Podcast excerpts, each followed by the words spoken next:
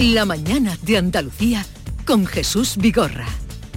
Acaban de dar las 9 de la mañana y el día por delante con Chema Suárez. Buenos días, Chema. Buenos días, un día que por delante tiene mucha limpieza y mucha recogida de ramas porque la borrasca ha dejado 1.750 incidencias en Andalucía según el Servicio de Emergencias 112. La mayoría han sido inundaciones, caídas de árboles, ramas, eh, provocadas por los fuertes vientos que de todas formas no ha dejado daños de especial consideración. Todavía, eso sí, hay retrasos en las salidas o llegadas de tren en Sevilla y Córdoba por las incidencias del temporal. Han sido resueltas las averías, pero el tráfico ferroviario todavía no se ha normalizado completamente. La borrasca ha pasado, pero se mantiene el aviso amarillo hoy todavía en las comarcas andaluzas de Almanzor y Los Vélez en Almería, Guadix y Baza en Granada y Cazorla y Segura en Jaén. Aquí si sigue lloviendo llueve esta mañana y hace viento, se va a prolongar la situación hasta las 8 o 9 de esta noche. Dos consecuencias directas del fuerte viento. Por un lado, la bajada del precio de la luz. Hoy el megavatio hora cuesta 23 euros, un 66% menos que ayer. Y otra consecuencia, ha nevado en Sierra Nevada, así que la estación de esquí de Andalucía ya luce un manto blanco por las precipitaciones de esta noche. En el mundo, en Oriente Próximo, Gaza espera todavía la llegada de ayuda humanitaria que Israel no permite por el paso fronterizo por Egipto Hoy es el día que se había anunciado para la entrada de esos 20 camiones que las organizaciones humanitarias consideran en todo caso insuficientes. El número de civiles palestinos muertos en Gaza durante estos días, dato que se acaba de actualizar, asciende a 3.800 personas. El Ministerio del Interior ha convocado para esta tarde a las 4 a los grupos parlamentarios del Congreso para informarles sobre la alerta antiterrorista que se ha elevado al grado 4 en una escala de 5 en medio de esta tensión por el conflicto entre Israel y jamás. Y poco después, a las seis y media de esta tarde, comienza la entrega de los premios Princesa de Asturias. Los Reyes de España, la Princesa Leonor, presiden el acto en el Teatro Campo Amor de Oviedo, la actriz Meryl Streep, como ya hemos comentado, el escritor japonés Murakami y el maratoniano Kenyatta Kipsoge están entre los galardonados.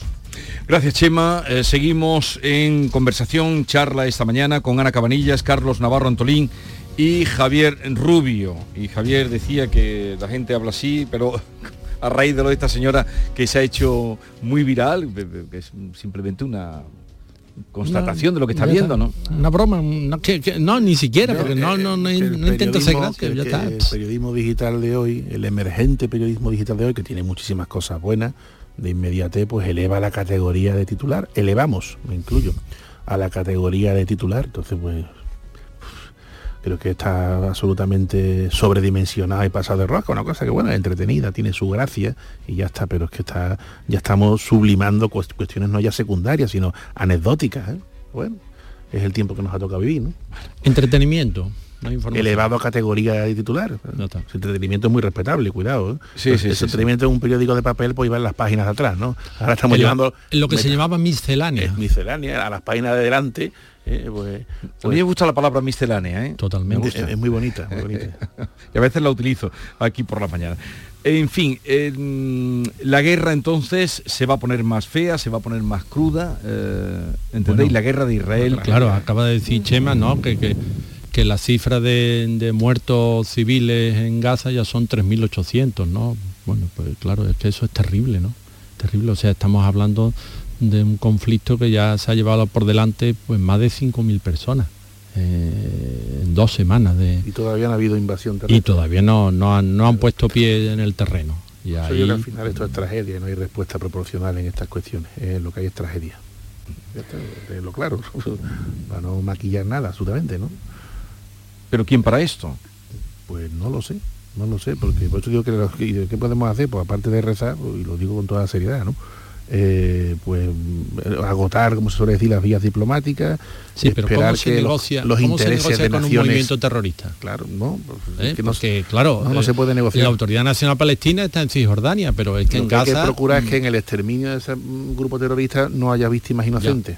Eso es lo que hay que pedir, lo que hay que procurar. Pero, las está viendo ya, las ha habido. Y no parece que vaya Y la autoridad moral de un líder moral del mundo como es el Papa, ni los diplomáticos. Aquí yo entiendo que al final un posible acuerdo por intereses de las naciones que están alrededor, que son las que tienen los intereses, los que prestan los apoyos y los que azuzan, pues por ahí, por ahí se puede alcanzar un, mínimamente un acuerdo, pero ahora mismo tienes a un país como Israel absolutamente encolerizado por el terrible ataque terrorista que sufrió, no se nos olvide nunca, las cosas hay que llamarlas por su nombre, terrible, conmocionado y con un anhelo y, un deseo de ajuste de cuentas, pues que entra dentro de la lógica trágica. Yo no voy a justificar eso, pero entra dentro de la lógica trágica.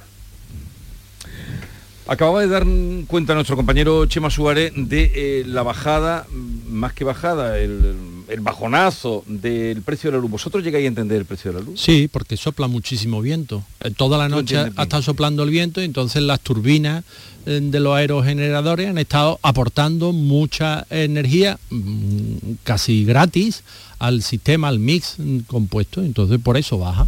Todo con eolo ha, bajado un 60%. Claro, claro, claro. Porque esta noche probablemente pues haya, vamos, no sé, eso se puede mirar, eso está mm, en la página web de, la Red Eléctrica Española, ¿no?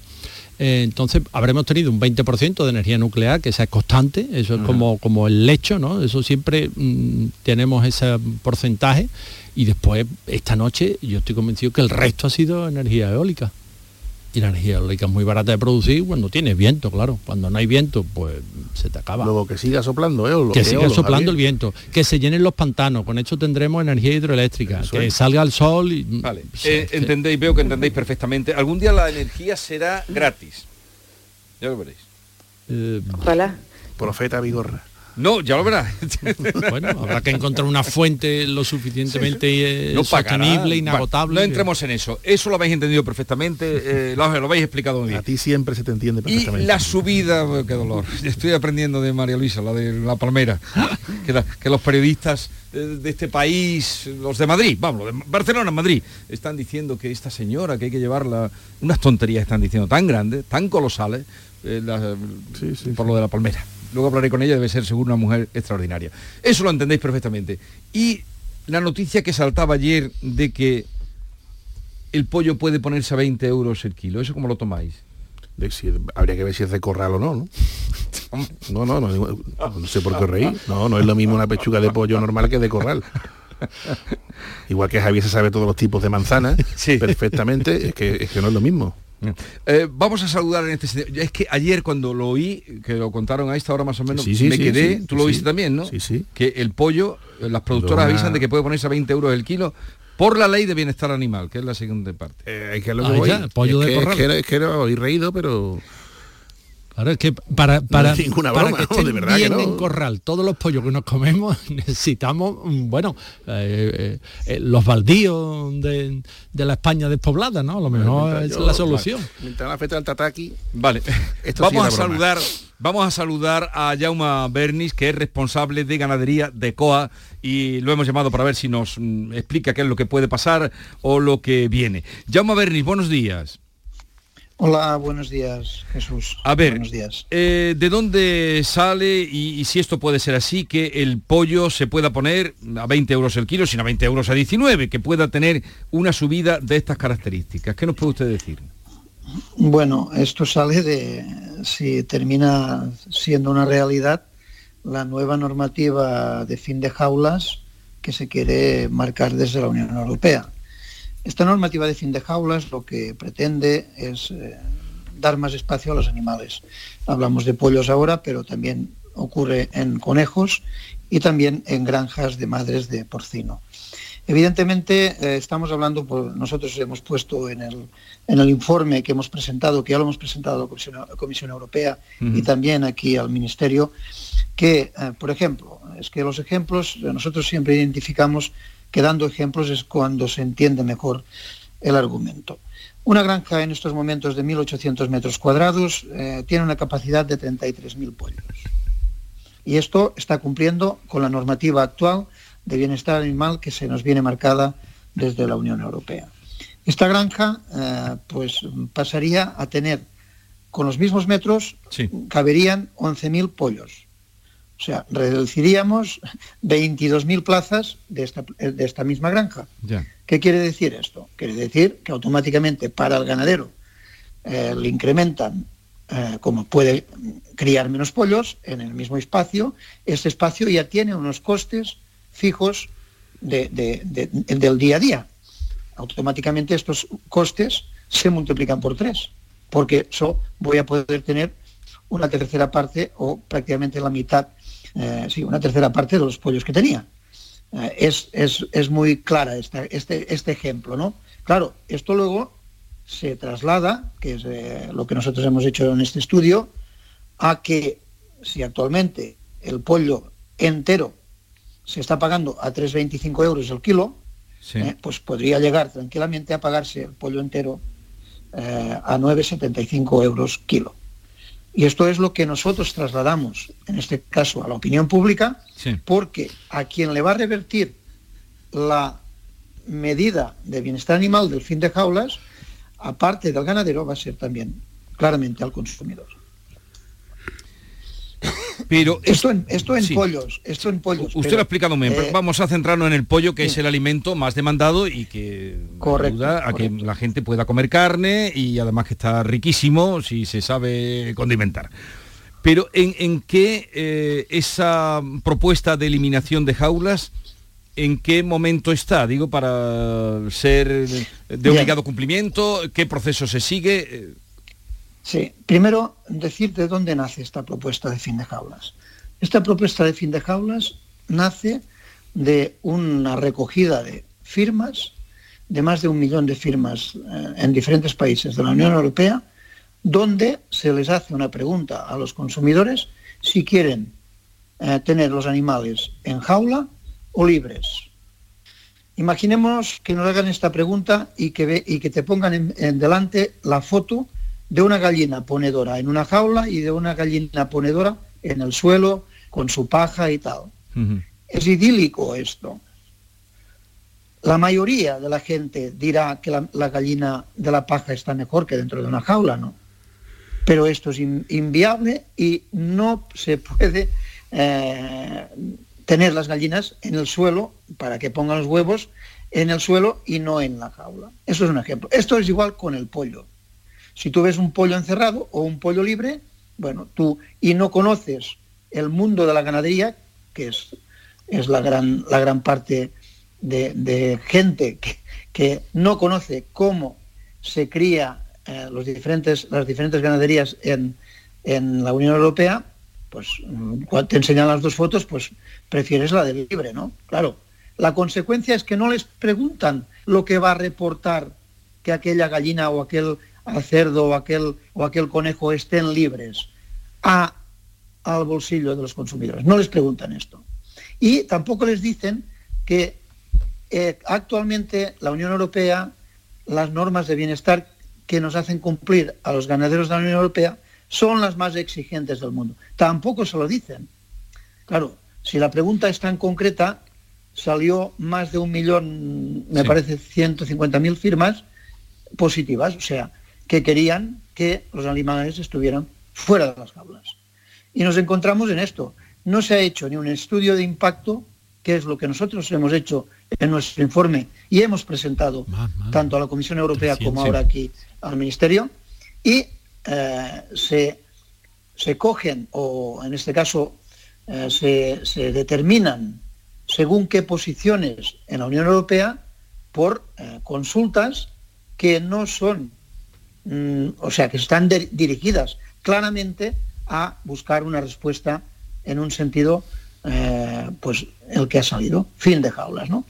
Esta normativa en la Comisión Europea sí que también tenemos que decir que en estos momentos eh, parece que se está analizando y eh, se está ralentizando. Eso también es verdad.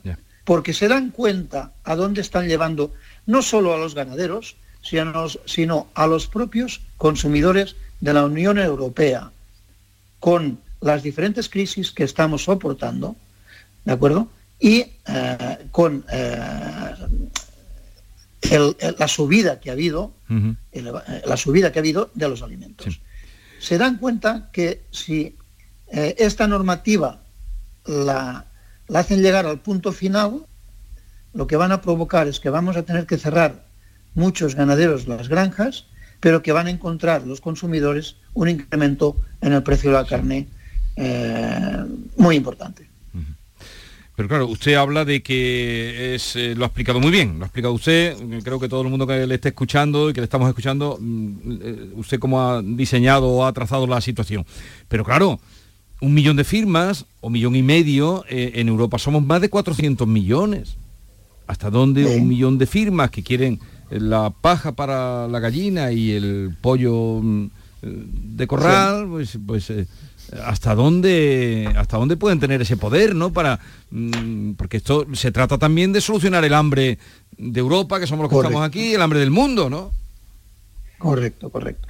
Sí, el millón de firmas, cuando tú pasas de un millón en cualquier tema, te recogen la propuesta y la estudian al pasar de un millón de firmas. Esto ya no es solo en el tema de las jaulas, sino que ha pasado en otros eh, sectores y en otros temas. ¿eh?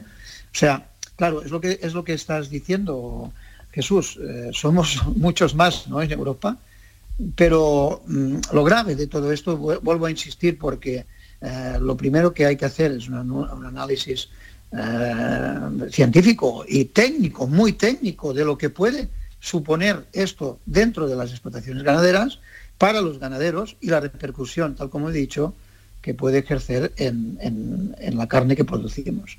Y esto no se ha hecho. Esto no se ha hecho. O sea, que toman decisiones o quieren tomarlas, porque sí que tenemos que decir que aún no, aún no, está tomada, se ha tomado, pero es que eh, la línea que venía marcada de hace dos, tres meses, veíamos una presión de que esto se quería aprobar antes de las elecciones de, europeas que tenemos en junio del año que viene. Esto ahora parece ser que se ha frenado y, esperemos que sea así, eh, se rependría o se volvería o se analizaría mejor de lo que lo han analizado hasta ahora y parece ser que lo quieren pasar a que eh, ya, tengamos nuevo Parlamento Europeo con, con, las elecciones de junio. Veremos. Nosotros como ganaderos, lo que sí que hemos hecho este trabajo analítico y, claramente eh, real de lo que puede pasar tanto en conejos como en porcino como en pollo y eh, claro, hemos, hemos, dado un mensaje muy claro. Eh, cada vez seremos menos los ganaderos, se, se criarán, continuarán criando pollos, cerdos con menos manos, pero todo esto va a tener una repercusión muy clara, muy clara en el incremento del precio de, la alimentación. Llamo Bernis, eh, responsable de ganadería de COA, gracias por estar con nosotros, un saludo desde Andalucía y ya veremos qué, pasa en el futuro. También si hay un millón de firmas o de personas que se movilizan, los otros también a lo mejor tendremos que movernos para defender eh, el poder comer pollo todos y a un precio razonable. Un saludo y buenos días. dígame, dígame. Vale.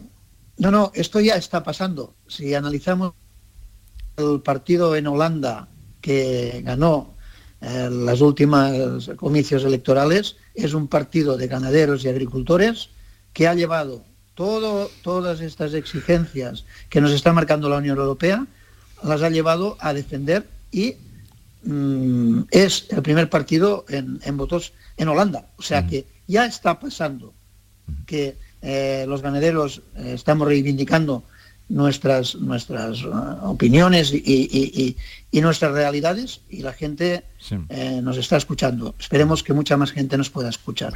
Muchas gracias. Eh, gracias a usted por atendernos. Un saludo. Bueno, eh, ¿qué os parece? Bueno, al final mm, se importará carne más barata de otros países productores donde no tengan, vamos, que eso sucede, por ejemplo, con otros productos alimentarios, ¿no? Entonces son tantos las limitaciones que nos ponemos aquí los europeos que al final, pues claro, para conseguir que el precio no se dispare y repercuta en las capas más bajas de la población, que la inflación es el impuesto de los pobres. ¿eh? Eso no se nos olvide porque la carne de pollo, claro, ¿quién está dispuesto a pagar un kilo de pollo, estas cifras que estábamos barajando? Pues oye, el que mm, tiene dinero pues, mm, lo paga, pero el que mm, va y, eh, tiene limitado el presupuesto, tiene que ir a la carne de pollo que es la más barata. Y al final pues acabas comprando pollo por, otro sitio. Ay, Disney, qué daño más grande La mañana de Andalucía. Soy cada gota de una acuicultura andaluza que suma Un espacio de crianza sostenible donde pescados y mariscos crecen seguros en un entorno natural muy nuestro. Porque la acuicultura sabe a frescura y sabe de calidad.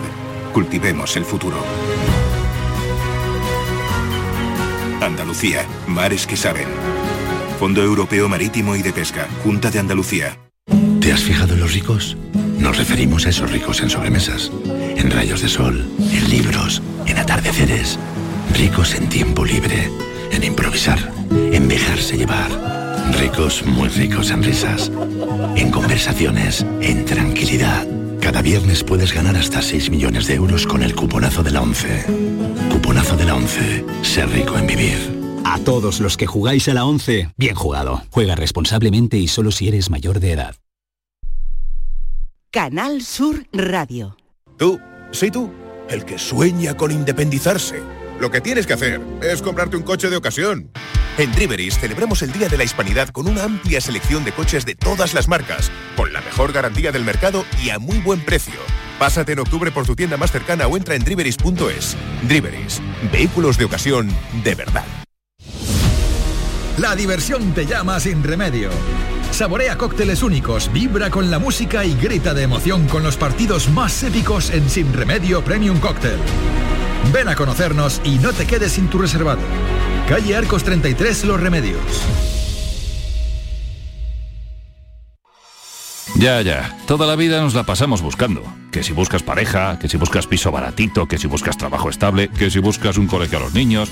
Pues si lo que buscas es un Renault Capture de ocasión, en Sirsa, busques el que busques, lo tenemos. Totalmente revisados y a tan buen precio que lo vas a tener muy fácil. Y si buscas cualquier otro Renault de ocasión, kilómetro cero seminuevo, también lo tenemos. Ven a descubrirlos a Sirsa, tus concesionarios oficiales Renault.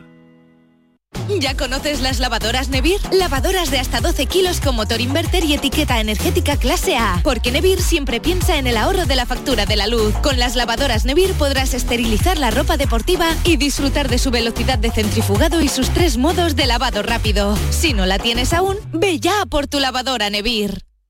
Soy Luis Lara y te recuerdo que como siempre en la medianoche de los domingos te esperamos en el show del comandante Lara para divertirte y hacerte sonreír después del deporte. Y los domingos, a partir de la medianoche, el show del comandante Lara. Contigo somos más Canal Sur Radio. Contigo somos más Andalucía.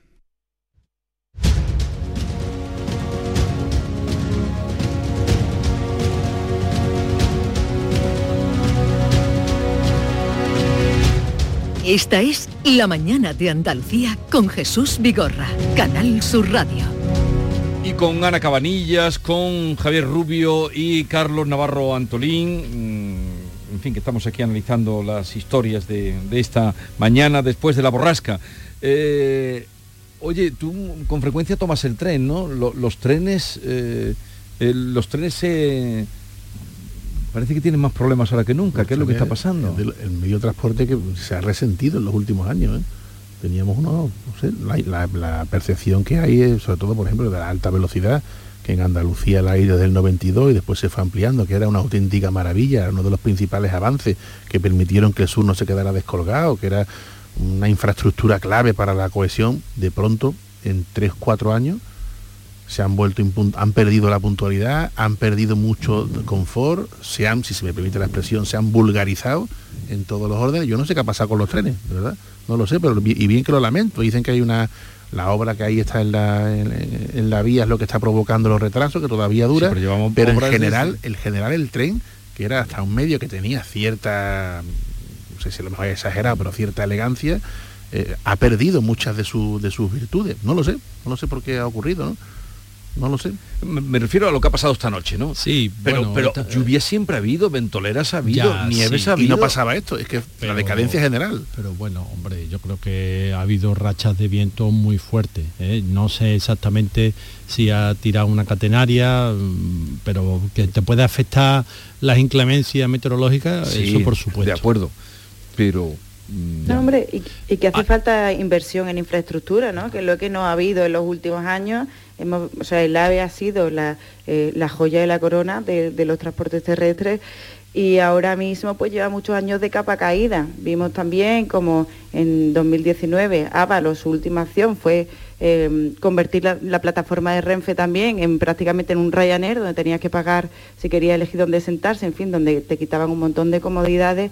Y yo creo que también es síntoma de que, bueno, de que, de que al final estás intentando rentabilizar algo mm, en lo que no se ha invertido, o sea, intentar, pues bueno, o por lo menos Em, capear de alguna manera todos los costes que conlleva, cuando lo que necesitaría sería precisamente más gastos y más, mm, mm, en fin, más, más apoyo de infraestructura. Yo creo que esto lo que nos tiene que eh, llevar es a distinguir lo que es la, la infraestructura y superestructura de lo que es el servicio a bordo de los trenes que está liberalizado y ahí hay diferentes compañías. Y ahí hay una competencia comercial, como estaba diciendo antes Carlos, y, claro, ahí pues van abaratando el producto a base de restarle mm, comodidad, mm, servicio. Yo recuerdo los primeros aves, te, pasaban la prensa, te le regalaban, ¿verdad? Mm. eso ya es impensable, ¿no? Que te den un periódico de papel. Pero la infraestructura, claro, tiene 30 años de antigüedad y yo creo que esto todo el mundo lo va a entender. No es lo mismo que circulen siete, nueve mm, convoyes, siete, nueve trenes al día por la, línea a 30, 40 que están circulando ahora mismo. O sea, eso, mm, pues claro, tiene un deterioro, tiene mm, una necesidad de, que eso esté en condiciones. Claro, eh, al ser la primera también, el sistema mm, de, señalización y de balizamiento ha habido que cambiarlo porque no, mm, no se comunicaban los trenes con, con la línea, que tienen que estar intercomunicados. Y todo eso son obras y... Pero entonces vamos a menos o a más, porque ahora circulan más trenes, ¿no? Circulan más trenes, pero vamos a menos en, en, el servicio. Circulan más trenes con peor calidad y yo no entiendo por qué democratizar el uso de las cosas, que siempre es deseable, tiene que repercutir negativamente en la calidad. No lo, entiendo, ¿no? Insisto, antes el AVE tenía tres modalidades de precio, tú podías elegir, sabiendo incluso que la más económica tenía su calidad mínima asegurada. Y su ¿eh? Y su caramelo, después tú podías elegir y ahora... caramelo de goma me refiero. Pues ahora sea, son, vamos, nada más que hay que meterse en las redes sociales para ver los comportamientos de mala educación y chabacanos, que yo no sé por qué, será porque cuando ya hay un perro flaco todos son pulgas, ¿no? Empezamos con, la, con lo más importante, que es la seguridad de la infraestructura y acabamos por la falta de esmero y de comportamiento de, de los viajeros. ¿no? El tren era un medio agradable en todas sus modalidades con independencia del precio, en todas. Y ahora ya pues, pues no lo es tanto. Bueno, no, y la sociedad se retrasa. ¿Cuándo hemos vivido nosotros que estén las estaciones abiertas como esta noche, la de la de Córdoba, la de Sevilla, la de Madrid? yo creo que, esta noche ha sido una incidencia. Mm, ha habido nevadas también y sí, sí, y se para el servicio de tren. un retraso era excepcional. Yo recuerdo como noticia el presidente Chávez que se había llegado su ave tarde y tenía derecho al cobro del billete, porque era excepcionalísimo. Cinco minutos. Que un ave llegara tarde. Pagaban con cinco minutos de retraso. Bien, el comportamiento de los franceses eh, de las últimas los gabachos, la última que han hecho ayer, a cara perro, destripando camiones, esto ¿cómo puede ser? Como antiguamente, ¿eh? Eso, 80, vamos atrás, vamos a menos. Unas imágenes Nos tiraban la fresa, la fresa de Huelva, por ejemplo. Han tirado el vino, han roto botellas de cava. No aparece la policía francesa por ningún lado. Pero esto cómo se entiende? No aparece, no sé qué aquí cuando tendría que tener una utilidad la Unión Europea, que a ellos les, va mal sus precios, entonces la, la competencia de los productos españoles les viene todavía peor. Bueno, mire usted, pues arreglenlo ustedes en Francia y no eh, nos vayamos a estos espectáculos lamentables y dolorosos, porque es doloroso ver las imágenes que ya digo, nos han rejuvenecido dolorosamente porque nos ha recordado a finales de los 80 con Felipe González impotente para poder poner orden y las fresas de Huelva tirar por los suelos y ni un solo policía.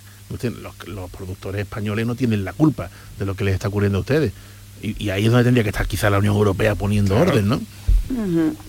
La Unión Europea poniendo orden y España dando una respuesta, porque es lo que yo echo de menos. O sea, que, pues los agricultores franceses tendrán sus problemas y que lo, que lo reclamen por las vías oportunas, pero que eh, boicoten camiones españoles y les saquen. Y, o sea, a mí me parece que, ya estamos tardando para dar una respuesta firme o para llamar a consultar a quien, a quien haya que llamar, ¿no?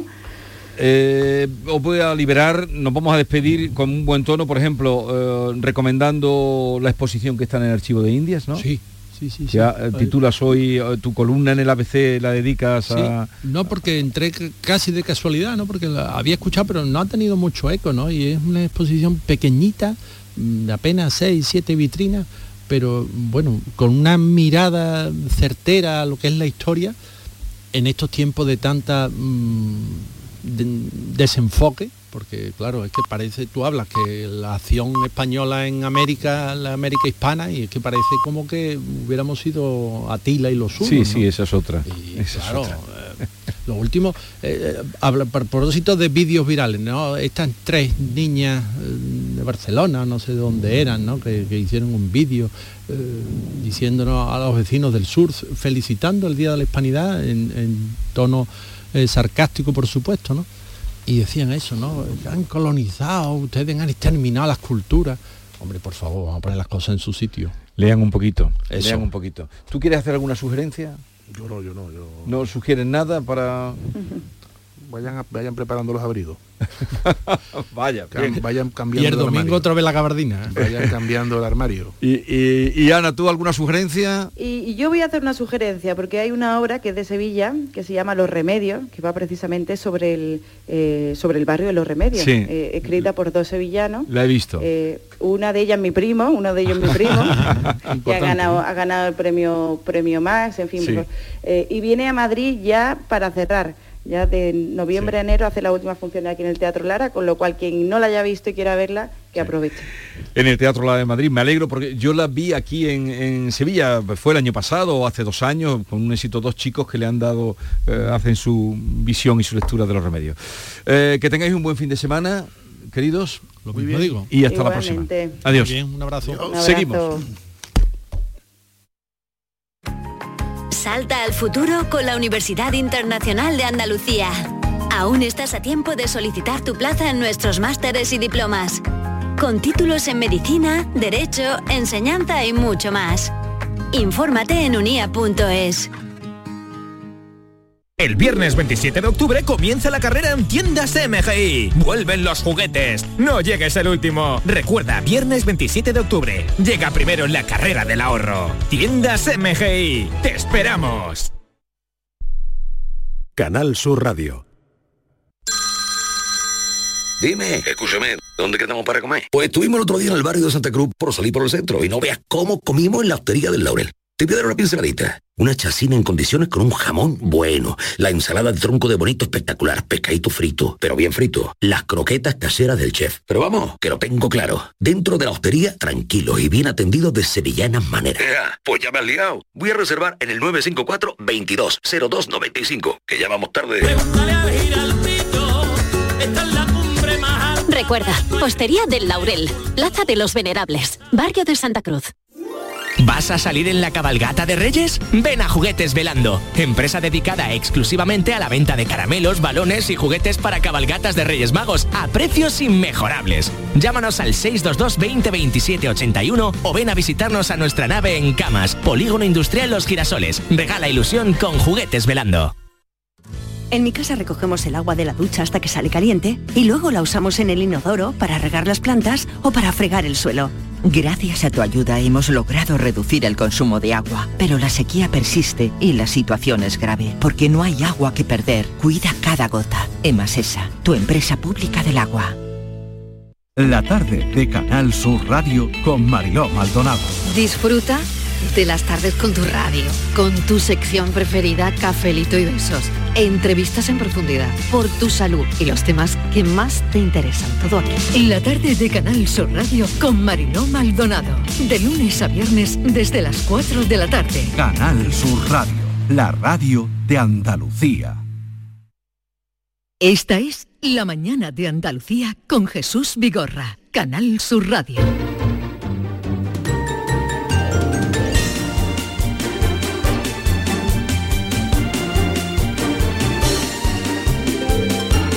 Vamos a las noticias de otro cariz y de otro calado. Eh, Yolanda Garrido, buenos días. Hola, buenos días. David Hidalgo, buenos días. Buenos días, Jesús. Y Maite Chacón, buenos días. Hola, ¿qué tal? Buenos días. ¿Cómo estáis? Muy bien. Me alegro De veros. eh, ¿Se te ha caído algún tordo de tu casa?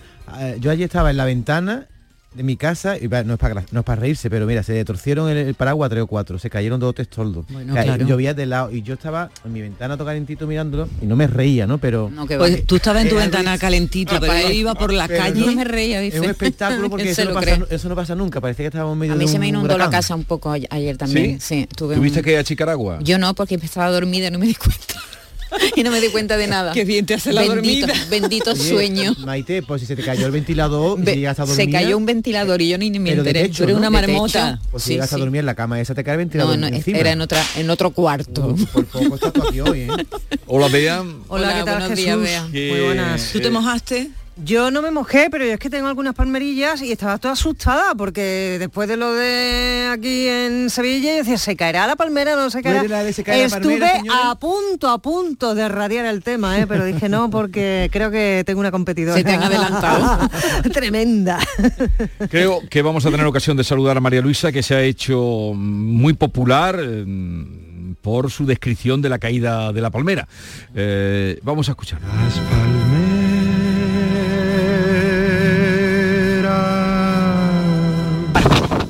Canción de Mira, que se cae la palmera, a que se cae. Mira. Y esto es mi dormitorio, todas las ramas. Las ramas en el dormitorio. A este se le vuela el paraguas.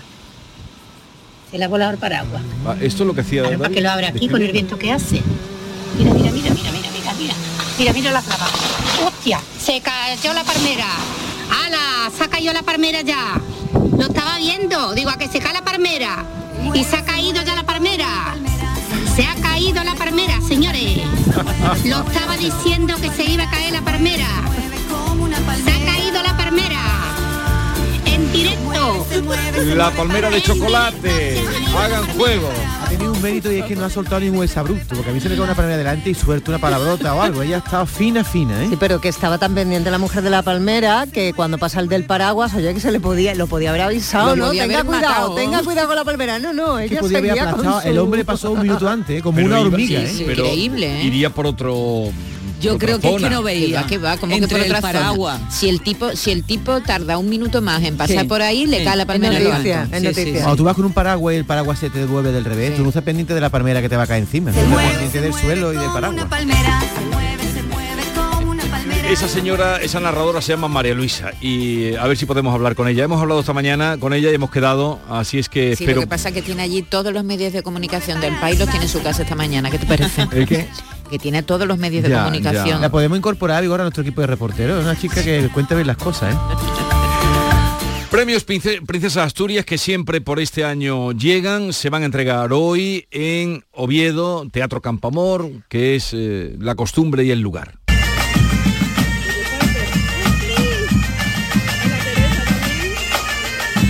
Y las gaitas que no falten. Visteis a, a Meryl Streep bailando, ¿no? Hombre, por favor. Sí. Ahora mismo es en directo esto. que no es en directo. Que me, que me estás liando, ya lo sé. Es sonido de cuando Meryl bailó. Exactamente, pero no es que sea en directo ahora. Bueno, Meryl Streep, premio Princesa de Asturias de las Artes, que ha estado con los jóvenes, con los estudiantes de, de- de arte dramático, ha tenido un encuentro con Antonio Bandera y se lo pasaron bomba. En fin, ha sido una delicia. va a quitar protagonismo a los reyes, Sí, la Mary sí, ¿eh? completamente, completamente. También va, qué pena. Hay dos ausencias, va a haber dos ausencias entre los premiados. Uno que nosotros, la verdad es que sentimos especialmente porque tú tuviste la oportunidad de hablar con Nuccio Ordine, el, el Sí. profesor y escritor italiano, que estuvo con nosotros unos días antes de morir. días antes. Días antes de morir. Y hubiera recibido el, el premio Princesa de Asturias de Comunicaciones y Humanidades. Y tampoco va a poder estar Elena Carrère Dancause. Premio Princesa de Asturias de Ciencias Sociales, la madre de, de Carrère, el escritor Sí. francés, una experta en Rusia impresionante, que también ha fallecido antes de recoger el premio. Pero bueno, sí van a estar los demás, Murakami, la Organización de Iniciativa de Medicamentos para Enfermedades Desatendidas y el resto de los premiados. La ceremonia de entrega va a ser a partir de las seis y media de la tarde en el Teatro Campo Amor. Hoy el- a las doce y media va a haber una mm, recepción de sus majestades los reyes, sus altezas reales, la princesa de Asturias y la infanta doña Sofía, a los galardonados en el Salón Covadonga del Hotel Reconquista y todos pendientes del discurso de la princesa, que es la quinta ocasión en la que participa en este acto y seguramente va a ser la última en que lo haga acompañado de los reyes, Jesús. Ya la van a dejar Porque sola. seguramente a partir de ahora ya, que cumple 18 años dentro de poco, la deja- podrá pres- presidir la gala en solitaria como ya hizo su padre. de los premios que llevan su nombre. llegó a, a la mayoría de edad. Por cierto que las princesas Leonor y Sofía se reencontraron ayer en el concierto que siempre eh, se celebra en la víspera, el día anterior a la entrega de los premios.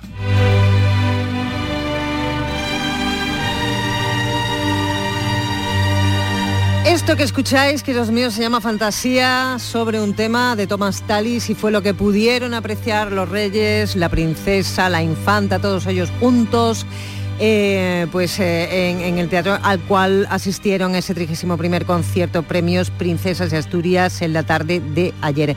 No se veía a la familia real junta, a tanto princesa como infanta juntas desde que fueron a ver Barbie, la película, ya sabéis, eh, eso ya han pasado dos meses, así que estaba toda la familia súper contenta. Un horror Barbie, ¿eh? Ah, bueno, pero ese es otro tema. otro- De- de- otro día eso- hablamos de eso. eh, llegaron en un coche los reyes, en otro coche la princesa y, y la infanta, y bueno, todo Oviedo volcado, aplaudiendo, la reina con una sonrisa de oreja a oreja, hombre, imaginaros, ¿no? Es cuando más sonríe, cuando- ¿verdad? claro, pues cuando, Cuando va a su tierra, su tierra. lógico, yo me- ponte en sus zapatos, Maite, ponte en sus zapatos. Yo en la ¿Cómo- línea cómo te, también ¿Cómo te iban a coger a ti en la línea? Hombre, por favor.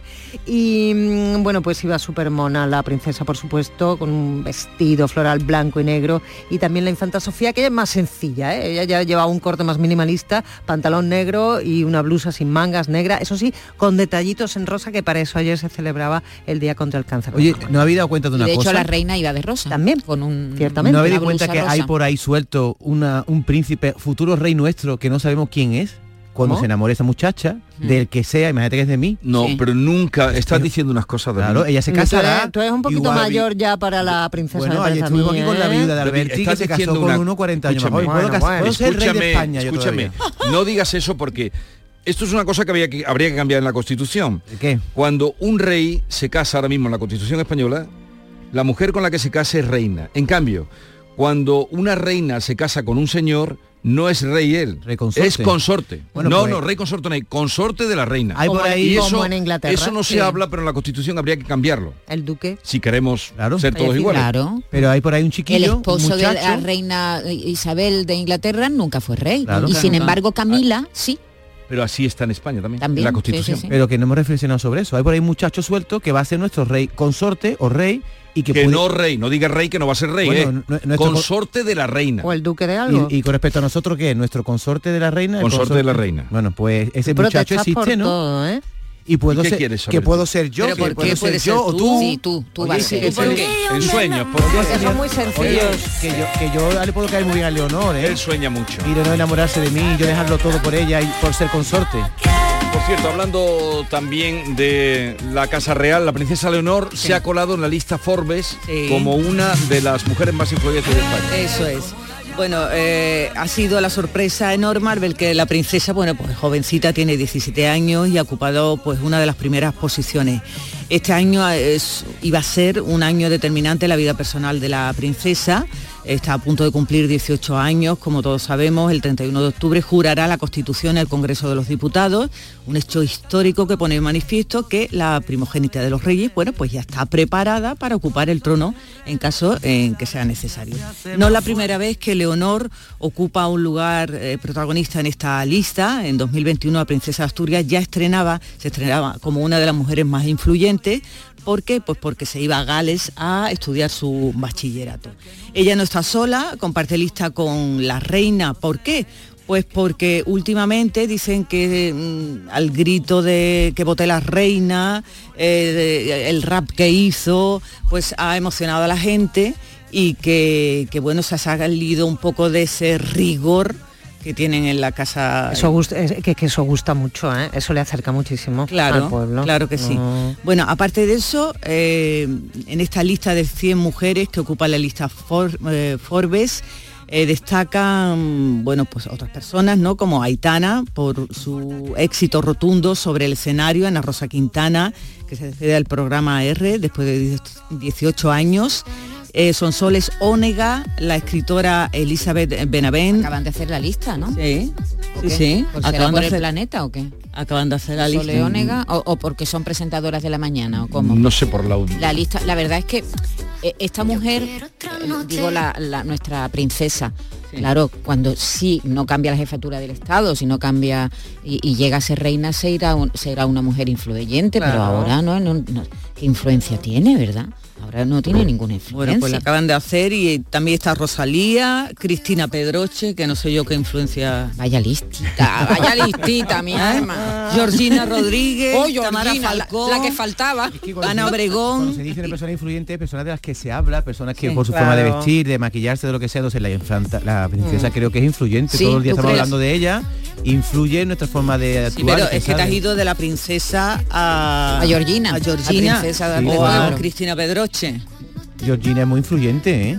Sí. Georgina en moda, influ- muy, muy influente. eso, eso es Bea, la que puede tocar el mundo de la moda que es la que... Vea, ¿tú crees Bea. que Georgina es influyente?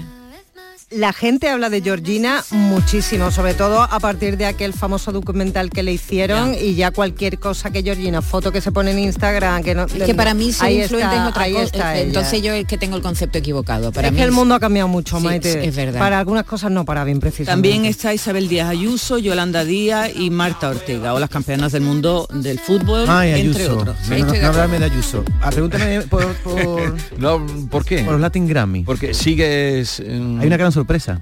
No, pero decías no hablarme de Ayuso porque... Bueno, pues ayer la vi, está, está guapísima, esa mujer está en la flor de la vida, vamos, me te gusta, encanta. también te gusta, ¿no? Totalmente. Ya te he dicho que yo la votaría aunque fuera de. Podemos, ¿A ti quién te gusta más como viste? ¿Ayuso o Yolanda Díaz, que también está en la, en la lista Forbes? Me gustan más sin ropa.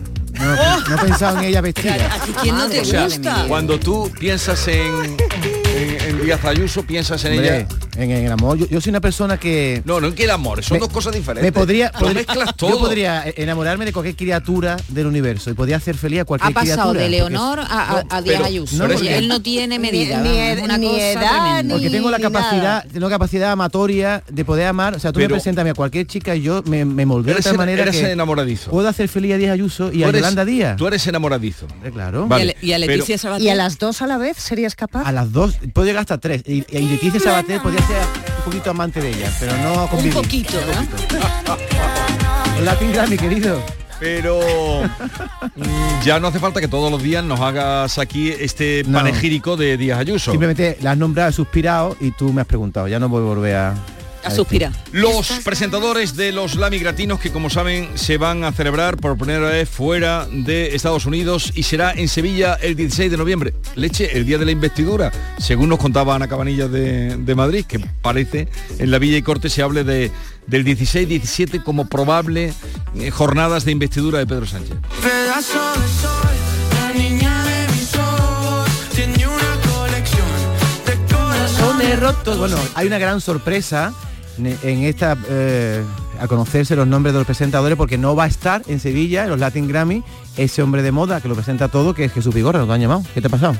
Tú- Que lo presentas todo, estás en el planeta, en el Fernando Lara y no te han Este, llamado para los eh, Grammy, este querido. hay que sacarlo de aquí eh, prontamente. ¿Qué tiene que ver una cosa con la Bueno, otra? porque tú eres el hombre de moda, pero han llamado a Yatra, lo siento. Sebastián Yatra, Dana Paola, Roselyn Sánchez, que esta chica es de la serie Criadas y Malvadas, no sé si la habéis visto, ¿eh? que ya es la sexta vez que presenta, y una española y andaluza. Paz Vega ¿eh? también va a estar, va a ser de las cuatro presentadores que va a tener los Latin Grammy. Van a ser los conductores de la gala, porque también van a participar en la entrega de premio María Becerra, que ha cantado ahora una canción preciosa con Pablo Alborán, Bizarrap, Fade, Cari García, Karim León, Alejandro Sanz y Raúl Alejandro, que por cierto lo vi el otro día en la Casa del Libro.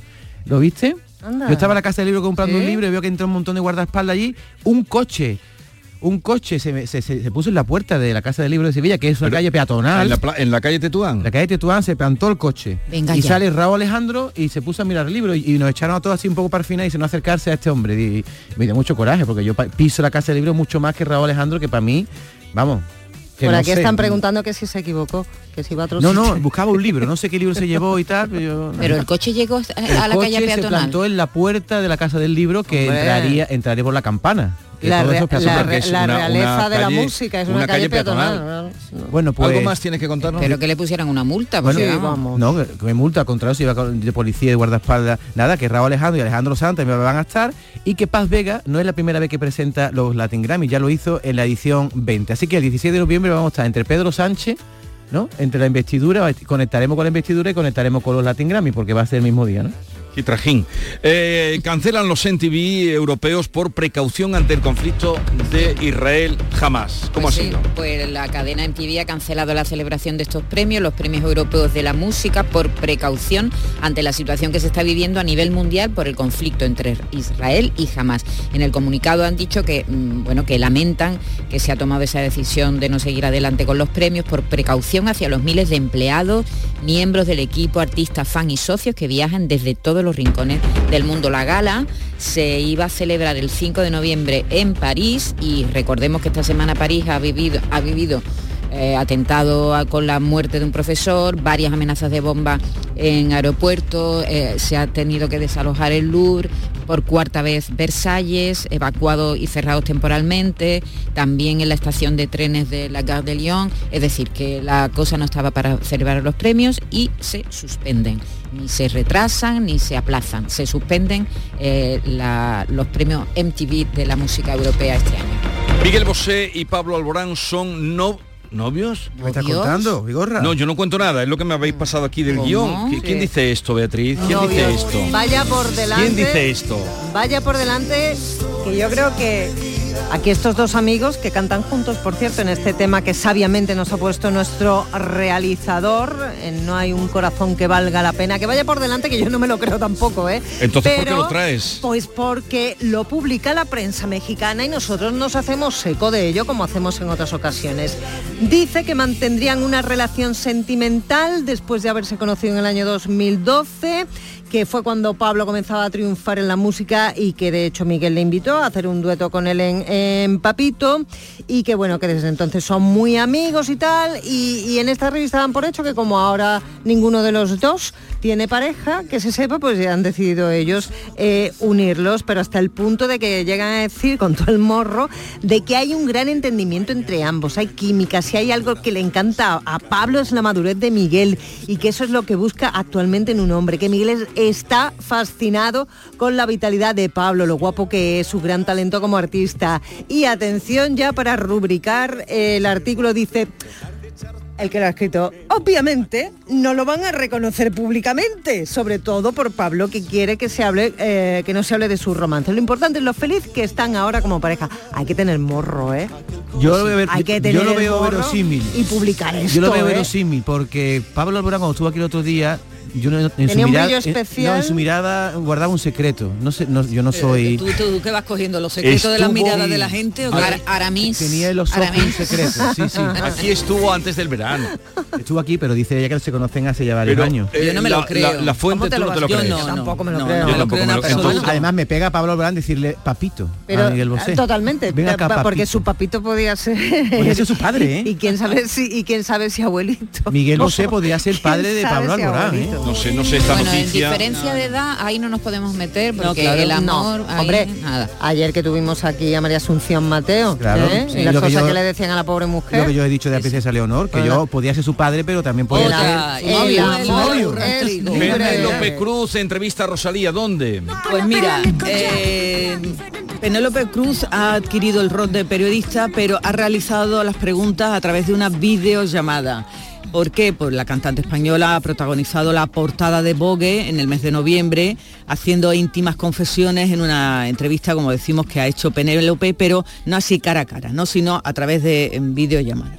Ella, eh, Rosalía, eh, después de la polémica de la ruptura del cantante puertorriqueño, bueno, de su Alejandro, Raúl Alejandro, eh, la española ah, abandona la vida pública eh, después de la gira de Moto, mm, Motomami Tour. Y bueno, eh, ha hecho varias confesiones, ¿no? Eh, dice que está muy agradecida a sus padres, sobre todo, que a mí eso no me parece. ¿Por Bueno, qué? Cada uno le parece lo que le parece, a mí no me parece, porque dice que los padres no la han obligado, que siempre vieron que a ella le gustaba la música Sí. y que no la han obligado a hacer una carrera como para tenerla ahí de por si me falla. Yo creo que tener un plan B siempre está bien. Bueno, pero ella lo que pasa es que estudió muy seriamente Desde- música. desde los Ella es- 13 años ella está es en la música. Quiero decirte que tiene una carrera, claro que sí que tiene una carrera de música. No, pues ella Estudió dice que agradece muchísimo a sus padres el que siempre la hayan apoyado y que no le han dicho nunca eh, hazte con una estudia carrera. derecho, pero si no te sale bien la música. Exactamente. Bueno, ha sido el, el amor a sus padres lo que le ha dicho también eh, su deseo, le ha llevado a tener deseo de ser mamá. Eh, se pone a recordar cuando era jovencilla y que a los 19 años pues se fue solita a hacer el camino de Santiago para pensar ahí en, en sus cosas. Y eh, entre sus mayores confesiones no duran en hablar claramente sobre los peligros de la fama eh, hecho al que dedicó pues su canción que se llama precisamente así, La fama. Es algo que te puede desestabilizar muy fácilmente, dice, es una prueba de fuego, es algo que testea eh, los límites y al final siempre dice que piensa en Dios. eh, que no le ha dado esta carga para que no la pueda llevar. Así que bueno. ¿Y la entrevista dónde ha sido? En Vogue.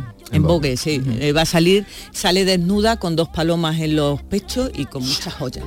Muchas joyas. No me decís nada del estreno importante que se produce hoy en Madrid. Joglars, dirigido de nuevo por Albert Boadella, ha hecho un trabajo sobre el rey que fue. Con ese grandísimo actor. A ver, dime a mí quién es este señor. Vigorra enseña una foto a Maite. Se llama Pera. Pera. ¿Cómo que pera? ¿No es Pera? No es pera, ¿qué leche va a ser pera. No sé, que no me acuerdo de su nombre. Sé quién es porque lleva toda la vida en el Joglars. Pero, ¿cómo no. es? ¿Cómo es la transformación del actor? Maravillosa. Ah, que pensaba que me decías el nombre, que no me sé el, nom- el- el nombre del actor, pero sí, un, un histórico del Joglars. ¿Pero a quién se parece? ¿A quién se parece? Que no lo sé. Ah, ¿a no, pásaselo a Yolanda. Yolanda? De verdad, ¿A de quién verdad, se Maite, El vigorrismo estáis- siempre igual. Vigorra, tú no estabas en el guion. ¿A Esto quién se esto- parece? esto- ¿No lo encuentras parecido? Venga, pásaselo a David. Pásalo a David. Venga, Venga, David, pásalo, a ver si es que yo soy, soy ahora el Una móvil. foto. fartusca. A ver. ¿Tú, tú quieres que yo reconozca esa foto a un actor o cómo? No, a un ¿O qué? actor pero, no. pero tú al teatro vas poco. No. Pásaselo a. No, no hace falta. Quizás mejor. Él va poco al teatro, pero al ¿a quién se parece? ¿A quién se parece? Este se, se parece a Joaquín Peiró, que ya murió, el entrenador del Málaga. ¿A Con la quién cara, se parece? Vea, por favor. Lo tengo en la punta de la lengua, sí, pero no me sí, termina. Es un pero Me recuerda a un político. ¿A a quién se parece? ¿A Puyol? pero- no, no, Puyol no, no, a Puyol no, no. Puyol iba siempre con chaqueta. Ah, al de, al de Sara. A Mancio Ay, Ortega. sí, sí. Dame también eso. un la cara. ¿A quién se También parece? poquito. Haz el favor de decirlo. no, Vigorra. No, no, no, sin abrir, sin abrirla. ¿A quién se parece este señor? Que no lo este sé. actor. Pero Lo dilo ya. ¿lo quieres He dicho el título de la obra y no lo habéis pillado. El rey que fue. Ah, es Ah. A Juan Carlos, por Dios. y por ¿No lo veis aquí? ¿Eh? Es ¿A verdad. nuestro mérito? Es tal cual, pero A ¿qué no estáis viendo? verdad. No, no, no, Es nuestro mérito Carlos. no, lo veo, no, ¿eh? no, no, no. Sí. El emérito, el emérito, pero no. cuando está en Mallorca a punto de coger el barco. Sí, cuando está a punto Sí. de coger el barco. ¿Qué habrá hecho, qué habrá hecho eh, Albert Boadella con esta historia de El Rey que fue? Se estrena hoy, esperemos que eh, pueda venir por aquí y ver esa, esa mm, visión que él habrá hecho, que desde luego mm, será, pondrá el dedo en la llaga. El rey, tiene, el rey tiene más nariz. El rey emérito. No, no se parece nada a Jesús. No, pero sí, hombre, el aire ahora da- ya que lo sabemos, sí. es, ya que lo Bueno, la, sabemos. la gorrita y tal. Me voy a preguntar por Piqué o no, que se va el Mallorca. tiempo. Piqué, eso. ¿qué le ha pasado a Bueno, Piqué? Piqué, ya sabéis que Piqué tiene 36 años, va- su vida es una montaña rusa, porque ya sabéis lo que ha pasado con Shakira. Javi, ¿qué ha pasado con Shakira? Pónmela ahí. Perdón que te salpique. La ha salpicado todo. No solo la ha salpicado una cosa buena, ya sabéis que ha ganado un, un premio Onda, ¿no? El mejor programa de entretenimiento, lo dijimos aquí, pero es que por otro lado su empresa Cosmos ha cerrado el ejercicio económico del año pasado con una pérdida de 24 millones de euros. Oh. Y el año pasado tuvieron un beneficio de 8 millones. Es decir, que la empresa de Piqué está a pique. Qué qué pique. ruina. Qué pena. Claramente. Qué pena. Claramente a Qué pique. pena. Qué pena. Qué pena. Lo dejamos ya aquí porque no tenemos más tiempo. A partir de las 10 con eh, nuestro querido Joaquín Moekel abrimos bufete para que ustedes consulten, pregunten, eh, lo que quieran.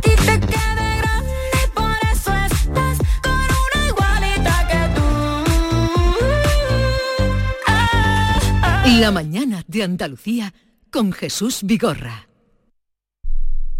Canal Sur Radio. Sol Renovables, tu empresa de energía solar. Más de 20 años de experiencia en diseño, instalación y mantenimiento de placas solares y energías alternativas. Enchúfate al sol. ¿A qué estás esperando? Contacte con Sol Renovables para presupuesto de tu vivienda o empresa. www.solrenovables.com o 955 35 53 49. Sigue la corriente del río. Navega en la inmensidad del océano. Adéntrate en la jungla. Descubre lo desconocido. Sumérgete en un mundo de medusas. Rodéate de peces tropicales y echa raíces en el manglar. Ya estás conectado. Déjate abrazar por el mar. acuariosevilla.es Descubre Ato Verde Soul, tu hogar en las Pajanosas, Sevilla, con vistas a campo de golf, entorno natural, con chalets de 3 y 4 dormitorios y zonas comunes con piscina y club social. Ato Verde Soul. Para más información, llama al 672 67 6825 o entra en realia.es. Visítanos en Club de Golf Ato Verde. El 22 de octubre a las 12 horas llega a la Go el Tour de Baby Radio. Un show de música en directo donde los más pequeños podrán conocer a sus personajes favoritos. Pocoyo, Raúl Charlo, Super Wings y personajes de Baby Radio. Te inspiramos con este planazo para toda la familia.